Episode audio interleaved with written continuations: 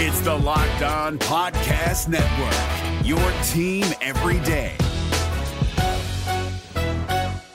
Kyle Krabs here, host of Locked On N F L Scouting. Join Joe Marino and me every day as we provide position-by-position analysis of the upcoming N F L Draft. Check out the Locked On N F L Scouting podcast with the Draft Dudes on YouTube or wherever you listen to your favorite podcasts. Locked On Dolphins, hosted by Travis Wingfield, your daily podcast on the Miami Dolphins, part of the Locked On Podcast Network, your team every day. I'm in town to play the Dolphins, you dumbass.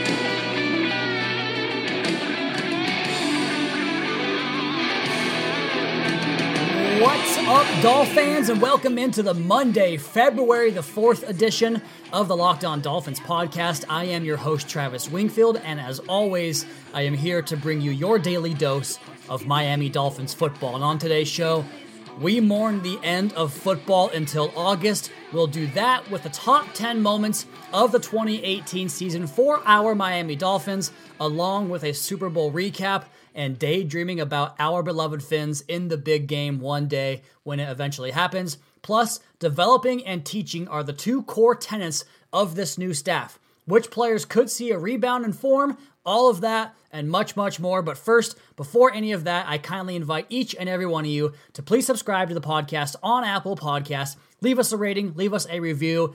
We are still at a five-star rating with, I think, two hundred seventy reviews on there, so thank you all so much for taking the time to do that. It means a lot to us. Give me a follow on Twitter, at WingfieldNFL. Follow the show, at Locked On Fins, and check out locked on dolphins dot com. Skylar Trunk had a piece over the weekend talking about potential draft pieces. I wrote up a top ten moments, which we'll get into here, for the twenty eighteen season for the Miami Dolphins. And of course, last but not least, don't forget to check out the other Locked On Sports family of podcasts, like the Locked On Heat podcast and Locked On N F L podcast for all the local and national coverage of your favorite teams. Let's go ahead and get right in. That's another Miami Dolphins.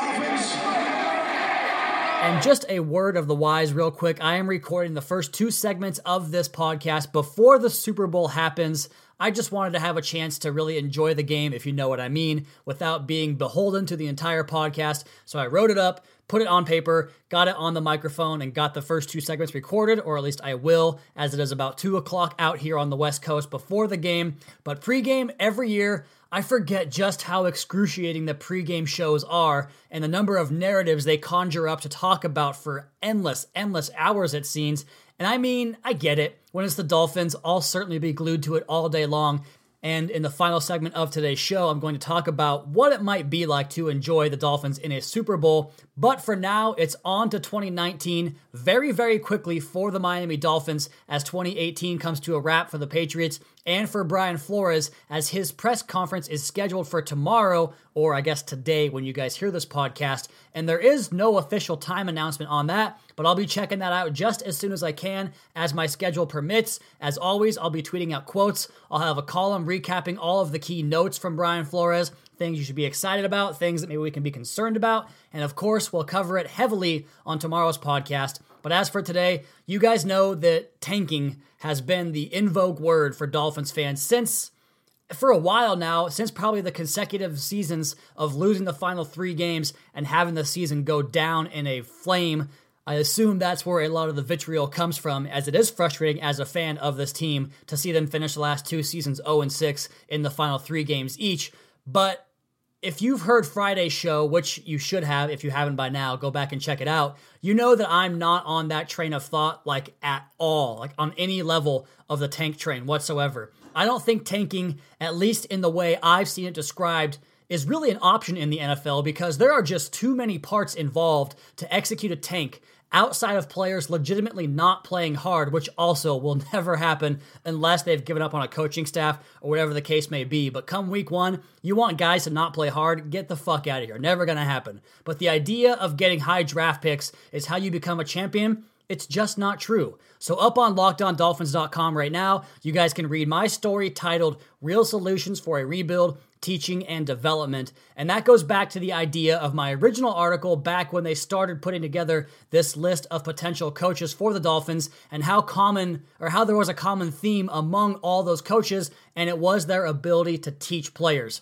Well, the same thing is true of Brian Flores and his soon-to-be Dolphins staff, his Patriots-heavy staff of assistants in Miami. In Super Bowl fifty-three on Sunday, yesterday, today, whatever the hell we're calling it, there were twenty-four players that were undrafted on either active roster. All across the league, there are late-round picks making huge impacts in the N F L, and I realize this isn't breaking any kind of news, but also maybe it kind of is, since I see so many folks adamant that the only way things can get better is if they lose all their games in twenty nineteen, and that's just not the case. The best way to get to that championship level is to develop a program that maximizes strengths of individuals and has a clear, aligned vision for what you ask for those certain position groups, and find guys in those position groups that can execute those jobs that you ask for. I'll never forget when Joe Shad had his first appearance on the Locked On Dolphins podcast back in December of twenty seventeen, and he talked to some of the offensive linemen about the various offensive line techniques they were taught throughout the year and how things changed almost on a week-to-week basis. And that's okay when it comes to a game plan standpoint, but the core fundamentals, the core principles of your organization, those ought to be written in stone, and they ought to be very transparent and very clear as to what you're asking. So within this column that I wrote for Locked On Dolphins dot com, I looked at six players, but really three guys that aren't all that well thought of across the league or even by Dolphins fans themselves, and how they can kind of get back into a respectable performance level, or guys that can be serviceable for this team, because Miami's not going to rebuild this thing with a first and second round draft pick, their stars, and just become a good team all of a sudden. They have to get the entire floor of the roster up to a certain level that it hasn't been at for a while. And I started with Jesse Davis, the right guard for the Dolphins all sixteen games last year. And the reason I start with Jesse Davis is because there are things he does well. You go back to twenty seventeen when Kenyon Drake had that five-game stretch. Jesse Davis was doing plenty of work as far as pulling out to the play side, working in man-up power schemes. He has the ability and the feet and the length to do things that a lot of guys across the league just don't have. And it was evident in some of the videos and some of the clips that I posted up on Twitter. And then you go forward to twenty eighteen, and they're asking him to do these things like handle a one-on-one I S O situation against Geno Atkins in pass protection, and he gets smoked. Like, why wouldn't he? Geno Atkins wins those all the time. And there was that same game where they left Sam Young on an island at left tackle after Laramie Tunsil got hurt, and it's there's just no real plan or real plan to help the backups as far as the coaching was concerned. I assume, I think, I hope that will be different under Brian Flores and company. And the next guy in the video breakdown, there are three videos with about five plays each, looking at Jesse Davis, Cordrea Tankersley, and Charles Harris. And Cordrea Tankersley, the big reason I, he was kind of the inspiration of this entire project was because the Patriots this year ran man coverage fifty-four percent of the time, more than anybody else in the N F L. And in those videos, I showed some looks where Cordrea Tankersley back in twenty seventeen, when he played six hundred thirty-eight snaps, didn't have so much responsibility by way of pattern matching, by way of finding a guy in his zone coverage, by way of having to think so much after the snap. He was just reading, reacting, and making plays, and he did make plays. One of the videos I showed was the interception from Rashad Jones in the Atlanta game that clinched the game, and Tankersley had one assignment to keep outside leverage and funnel the, the receiver back into the help, and he did it, broke on the ball, made a hell of a play, and won the game for his team. You go forward to this year, in the video again, you'll see it up on Locked On Dolphins dot com. He's playing in this tough zone coverage, trying to pattern match a two-man route combination to the boundary, and he's lost, and he looks he looks lost. It looks terrible. That was a problem in the preseason. It went over into the regular season. And with Charles Harris, another guy that, he was a first-round draft pick, so he's not really the exact same vein as these other two guys. He should be performing at a higher level, but you look at some of the stuff he could do. There was a pass rush against rookie Ryan Ramczyk back in week four of twenty seventeen against the Saints over in London, where he does a chop and a dip and gets around the edge and smokes Drew Brees, who gets rid of the football, but it's still a hell of a play from Charles Harris. There's some more videos of him playing in a two-point stance and a uh, kind of on-ball linebacker position, which is what he probably will play in Brian Flores' defense, and how he's better at finding the edge, setting the edge, and working back inside from that alignment, opposed to this wide nine where he seemed totally lost, didn't know how to set up his pass rush moves, and I think a change in defense could be a huge changer for Charles Harris. At least we have to hope, because you want to get something out of Charles Harris in twenty nineteen. And then in the article also, I explore how there could be better situations for Kenyon Drake, Jakeem Grant, and Bobby McCain. McCain obviously playing inside full-time, keep him off the edge. Jakeem Grant getting a bigger workload like he deserved after Albert Wilson went down. And Kenyon Drake being more of a workhorse, a guy that can be involved both in the pass and running game like he wasn't utilized all that much in twenty eighteen, rather. So check that out. I think that's what we're going to get from Brian Flores and company, but I guess we'll find out more today at his press conference. But locked on dolphins dot com, you guys can check out those videos for more in-depth breakdowns of those players, of those schemes, and what we can project going forward in this new scheme under Brian Flores. All right, guys, football is over. That's it. That's a wrap. Seven months until the next game. And with that, in the next segment, we're going to relive the ten best moments of the year for Miami. And we'll do that next here on the Locked On Dolphins podcast at Wingfield N F L at Locked On Fins. We're driven by the search for better, but when it comes to hiring, the best way to search for a candidate isn't to search at all. Don't search, match with Indeed. ninety-three percent of employers agree Indeed delivers the highest quality matches compared to other job sites, according to a recent Indeed survey. And listeners of this show will get a seventy-five dollars sponsored job credit to get your jobs more visibility at Indeed.com slash podcast. Just go to Indeed.com slash podcast right now and support our show by saying you heard about Indeed on this podcast. Indeed.com slash podcast. Terms and conditions apply. Need to hire? You need Indeed. This Locked On Podcast is brought to you by Home Chef. Now that the novelty of the new year has dwindled down, how are your resolutions coming? One of mine was to order less takeout, cook more at home, but I'll be honest, I haven't been consistent. That is until I found Home Chef. Home Chef provides fresh ingredients and chef-designed recipes conveniently delivered to your doorstep to simplify the cooking experience and without robbing you of the joy of putting a dish together yourself. I'm pescatarian, and they cater to a variety of dietary needs. I had this super refreshing ginger sesame salmon, a beautiful trout dish, and a super comforting shrimp and vegetable orzo dish, all of which took me less than thirty minutes to put together. For a limited time right now, Home Chef is offering all of our listeners eighteen free meals, plus free shipping on your first box, and free dessert for life at homechef.com slash locked on. That's homechef.com slash locked on for eighteen free meals and free dessert for life. Homechef.com slash locked on. Must be an active subscriber to receive free dessert. I put this article up on Twitter, the top ten moments of twenty eighteen for the Miami Dolphins. And we all got our laughs talking about how it's amazing there was even ten moments to look back at. But going back over the season and looking at some of the plays and some of the big time moments, this season was fun until it wasn't, obviously. And there were some moments that I remember being just absolutely j- just overjoyed and thrilled with.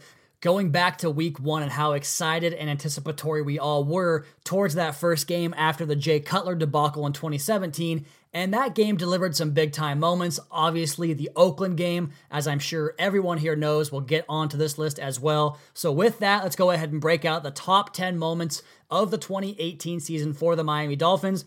And we start here first with number ten. Tannehill on second and nine. On the move and throwing deep. Downfield, it's caught. Leonte Carroo for the touchdown. No flags on the field. And that was a seventy-four-yard touchdown to Leonte Carroo to tie the game up in Indianapolis. And that was coming off the bye week and getting Ryan Tannehill back for the first game, which the ball was a floater because his shoulder was just not right at that time. But what a big game-changing play at the time that was. I remember watching this game with my brother, and we both got out of our chairs saying, holy crap, where's this offense been? Where's Leonte Carroo been? Makes a huge play, seventy-four yards for a touchdown, and really changes that game, at least at the time, as the Dolphins built up a ten-point lead later in the game and would go on to blow it. But if they had found a way to win that game, I think that season in general and total would have been far different as a whole. So number ten, Leonte Carroo's seventy-four-yard touchdown against the Colts in Indianapolis. Indianapolis, your tenth best moment of the year for the Miami Dolphins in twenty eighteen. Let's move on to number nine. Lawrence, the running back. Tannehill looking in zone for Stills, and it's gone! Touchdown! What a grab! And that was the Week thirteen game against the Buffalo Bills with about eight and a half minutes to go, down by three points, down around the end zone. Dolphins had a second and twelve from the fourteen-yard line. Tannehill took on pressure and fired into a crowded area, but Kenny Stills goes up and brings it down and gives the Dolphins a twenty-one seventeen lead in a game that they had to have to keep the season alive. And what a perfectly thrown ball and what a catch by Kenny Stills to keep the season alive at that point. So number nine on the season, the Dolphins against the Bills at home, week thirteen, Ryan Tannehill to Kenny Stills for the game-winning touchdown. And that brings us forward now to number eight as a rookie gets on the list. nineteen interceptions on the season. They could use one now. But they don't have Xavier Howard, who has seven of them. Oh, intercepted! Picked up by Fitzpatrick! Now a race, and Fitzpatrick will win it for the touchdown.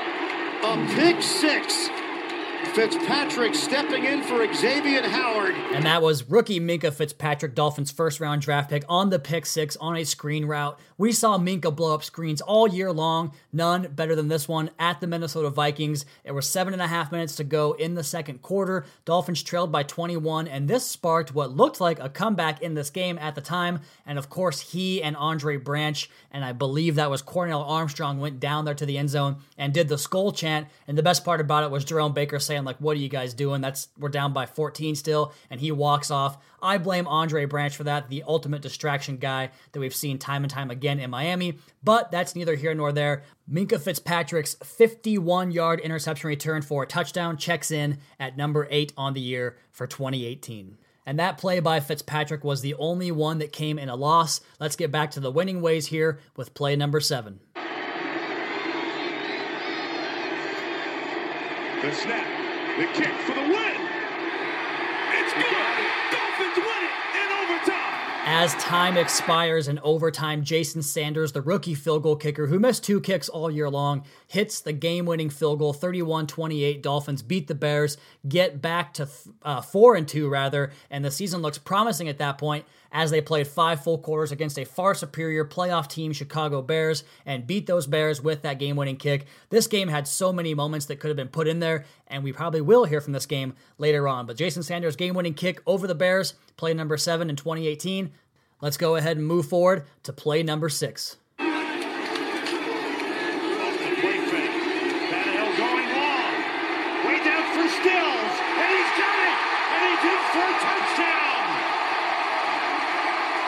Kenny Stills, seventy-four yards from Ryan Tannehill on opening day, and that really was the big, big difference in the game.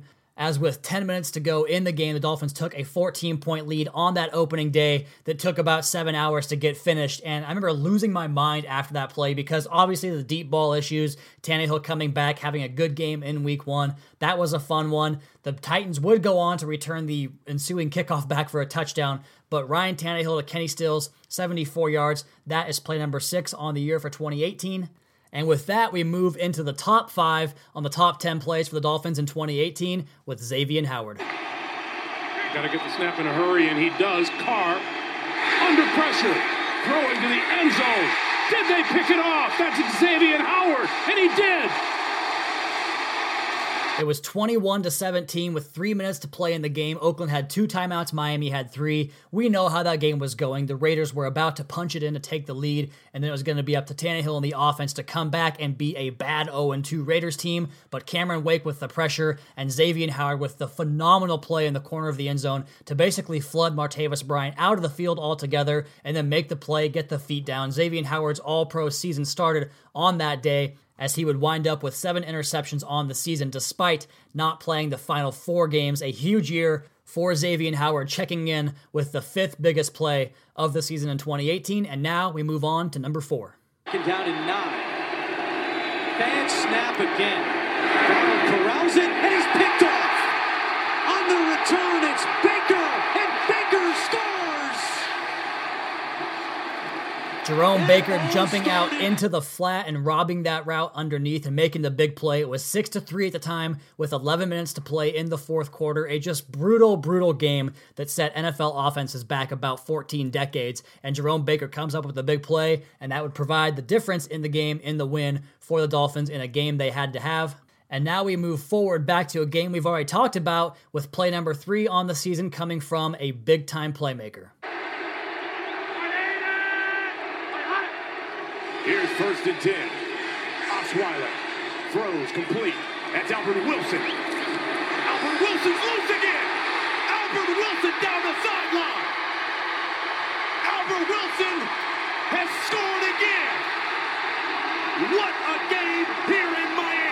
It was forty-three yards and then seventy-five yards for Albert Wilson, making the game-changing plays for the Dolphins on that day against the Bears. They couldn't tackle him. They couldn't get him to the ground. And watching him make these plays, I for, you forget how great he was because of how long ago it seems like. But keep an eye out up on locked on dolphins dot com in the near future. Your boy's going to do an Albert Wilson study because this guy is already one of my favorite players on the Dolphins. So I'll look forward to bringing that to you guys. But before we do that, let's go ahead and look at play number two on the season in twenty eighteen. Before the two-minute warning. This is Albert Wilson. Albert Wilson on his way. They're not going to catch him. Touchdown, Miami. Right at the two-minute warning, Albert Wilson takes it seventy-four yards to pay dirt to put the game away against the Oakland Raiders. We were three and oh, we were flying, we were heading into the Patriots building for a huge, huge game against them, and of course, we all know how that went, but this moment, the high five, Jakeem Grant, Albert Wilson, on the jet motion, little tap pass to Wilson, he does the rest and scores a big, big touchdown for the Dolphins for play number two on the year, and I'm sure play number one is going to be a surprise to nobody. Seven seconds left. Tannehill will throw it, and this will end it after the shovel, or will it? Miami running around, circling, oh look out! Gronkowski didn't have the angle! Touchdown! Oh, Kenyon Drake! A miracle! I mean, goosebumps every single time I hear that, goosebumps. When he, right here, this part. Kenyon Drake! Oh, Kenyon Drake! That part gets me every single time, and I want to talk about what that feeling feels like as a Dolphins fan and how I think it could project into what a Super Bowl would feel like for the Dolphins, and we'll do that next here on the other side of the podcast. I'm going to go watch the game. I'll be back in about four hours with you guys on the Locked On Dolphins podcast at Wingfield N F L at Locked On Fins. This Locked On Podcast is brought to you by Home Chef. Now that the novelty of the new year has dwindled down, how are your resolutions coming? One of mine was to order less takeout, cook more at home. But I'll be honest, I haven't been consistent. That is until I found Home Chef. Home Chef provides fresh ingredients and chef-designed recipes conveniently delivered to your doorstep to simplify the cooking experience and without robbing you of the joy of putting a dish together yourself. I'm pescatarian, and they cater to a variety of dietary needs. I had this super refreshing ginger sesame salmon, a beautiful trout dish, and a super comforting shrimp and vegetable orzo dish, all of which took me less than thirty minutes to put together. For a limited time right now, Home Chef is offering all of our listeners eighteen free meals, plus free shipping on your first box, and free dessert for life at homechef.com slash locked on. That's homechef.com slash locked on for eighteen free meals and free dessert for life. Homechef.com slash locked on. Must be an active subscriber to receive free dessert. Is your team eliminated from the playoffs and in need of reinforcements? Maybe it's time for a rebuild, or maybe they're just a player or two away from taking home the Lombardi Trophy. Either way, join Keith Sanchez and Damian Parson for Mock Draft Monday on the Locked On N F L Draft Podcast. They'll tell you which college football stars your team will be taking in the twenty twenty-four N F L Draft. Check out Mock Draft Monday on the Locked On N F L Draft Podcast, part of the Locked On Podcast Network, your team every day. Oh, somebody kill me, please. thirteen to three, minimal action, and a sixth championship ring for Tom Brady. I just finished watching the Super Bowl, and Adam Sandler says it best in The Wedding Singer. I'm tired of this movie. Somebody kill me, please. I just can't wait for this reign to finally be over and for our lifelong misery, it seems, to be over. But also, in watching that Super Bowl, you kind of get the feeling of... Because you watch Brian Flores for the second consecutive game shut out one of the top two scoring offenses in the N F L for an entire half and just put the clamps on that Rams offense with a smothering pressure package and tight press coverage in the secondary with multiple packages, multiple games up front. Just the entire structure of the game plan worked out for the Patriots, and it looked fantastic, even though Jared Goff played a pretty awful game, as did the Patriots offense for the most part, and credit the Rams defense for that. But Brian Flores, and you might give the credit to Bill Belichick, and rightfully so, he is the ultimate dictator of that franchise and the one that sets everything in motion. But Brian Flores is calling the plays, and so there's no doubting that what he did or his input on that game had a major impact on it. And the biggest encouraging thing that I see really is the fact that you're going to see something different in Miami. And I keep talking about that. It's just going to be different than we've seen the last two years with Matt Burke and making all those same mistakes over and over and over again. I believe in, I trust that Brian Flores will at least be able to recognize some of those issues and try to iron them out. And then also, you just put the pieces on this defense into those particular roles, and you kind of have to like what you have. As a whole, this was kind of the game plan or the takeaway note that I had from that game for the Patriots defense. They ran so many different front packages, whether it was a two three, a two four, a three three, different line and linebacker combinations there. The amoeba defense with guys standing around looking for gaps to take on, gaps to show pressure in, and then gaps to peel out of and jump to other gaps. All that disguise makes a fifth rusher sometimes necessary, and sometimes all that fifth rusher does is back out and causes a bunch of confusion in the protection call for the quarterback. Their rush targets are more about showing gap integrity than they are trying to win their matchup one-on-one or win their matchup in general to get home to the quarterback. It's all about finding a spot to rush to and pushing upfield in that direction, whether you're twisting, whether you're stunting, or straight up blitzing or rushing, and that was so well executed in this game. They push the pocket backwards, they flood the play size zone with different bodies and secondary members, and then they press the boundary and disrupt the timing on everything in the passing game. The boundary is going to have two guys, a running back and a tight end most of the time. Obviously, there are variables that get mixed in there. And then the field sides where you see three receiver sets or two tight ends or two receivers rather and one tight end. And that's where you flood the coverage. And then you work the backside, the boundary side, with a press corner like Xavier Howard. And watching what Stephon Gilmore did in this game with the interception that really ultimately sealed the game, but just his one-on-one coverage and being in hip pockets all night long, you have to think Brian Flores looks at that guy and says, wow, I've got a perfect opportunity to turn my defense into the same defense as far as that player goes. We are good to go there. I would never consider trading him unless, like I've said millions of times, it's to go up and get a Kyler Murray or the quarterback that you, whoever it is, you love. I think Rashad Jones has an excellent piece in this defense, a role in this defense, I should say, playing up around the line of scrimmage. I think you can say the same for guys like Vincent Taylor and Devon Godshaw. Jerome Baker could play some of that Kyle Van Noy role. Raekwon McMillan probably gets a crack at the Dante Hightower role first because, frankly, I don't know if there's a guy you can go out and get to play that role. One of the guys I do like for that role that I've liked in this draft for some time now is Ja'Kai Polite out of Florida. That could be someone you look to insert in that role if you don't go quarterback. So I think it'll be very interesting to see how this defense develops under Brian Flores.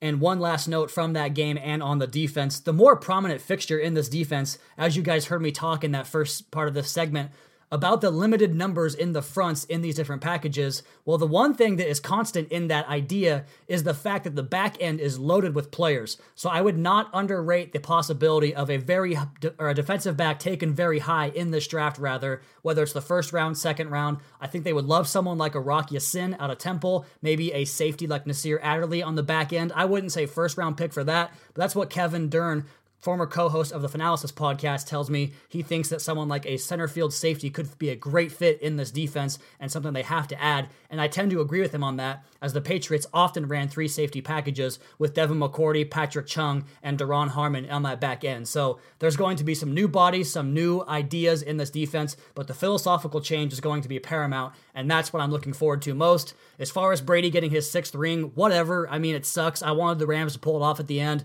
but it's the same old story, and And so I guess I'm used to it. I'm kind of numb and desensitized to it. So the Patriots thirteen, Rams three, they win the game. And just real quick, thinking about how that game would feel if it was the Dolphins, and maybe not just that style game or stylistically that game, but just thinking about the Dolphins being in position to win a game of that magnitude, because frankly, it's been so long since they've won a game that was even a fraction of the size of that game in terms of overall impact on the league and the history of the league.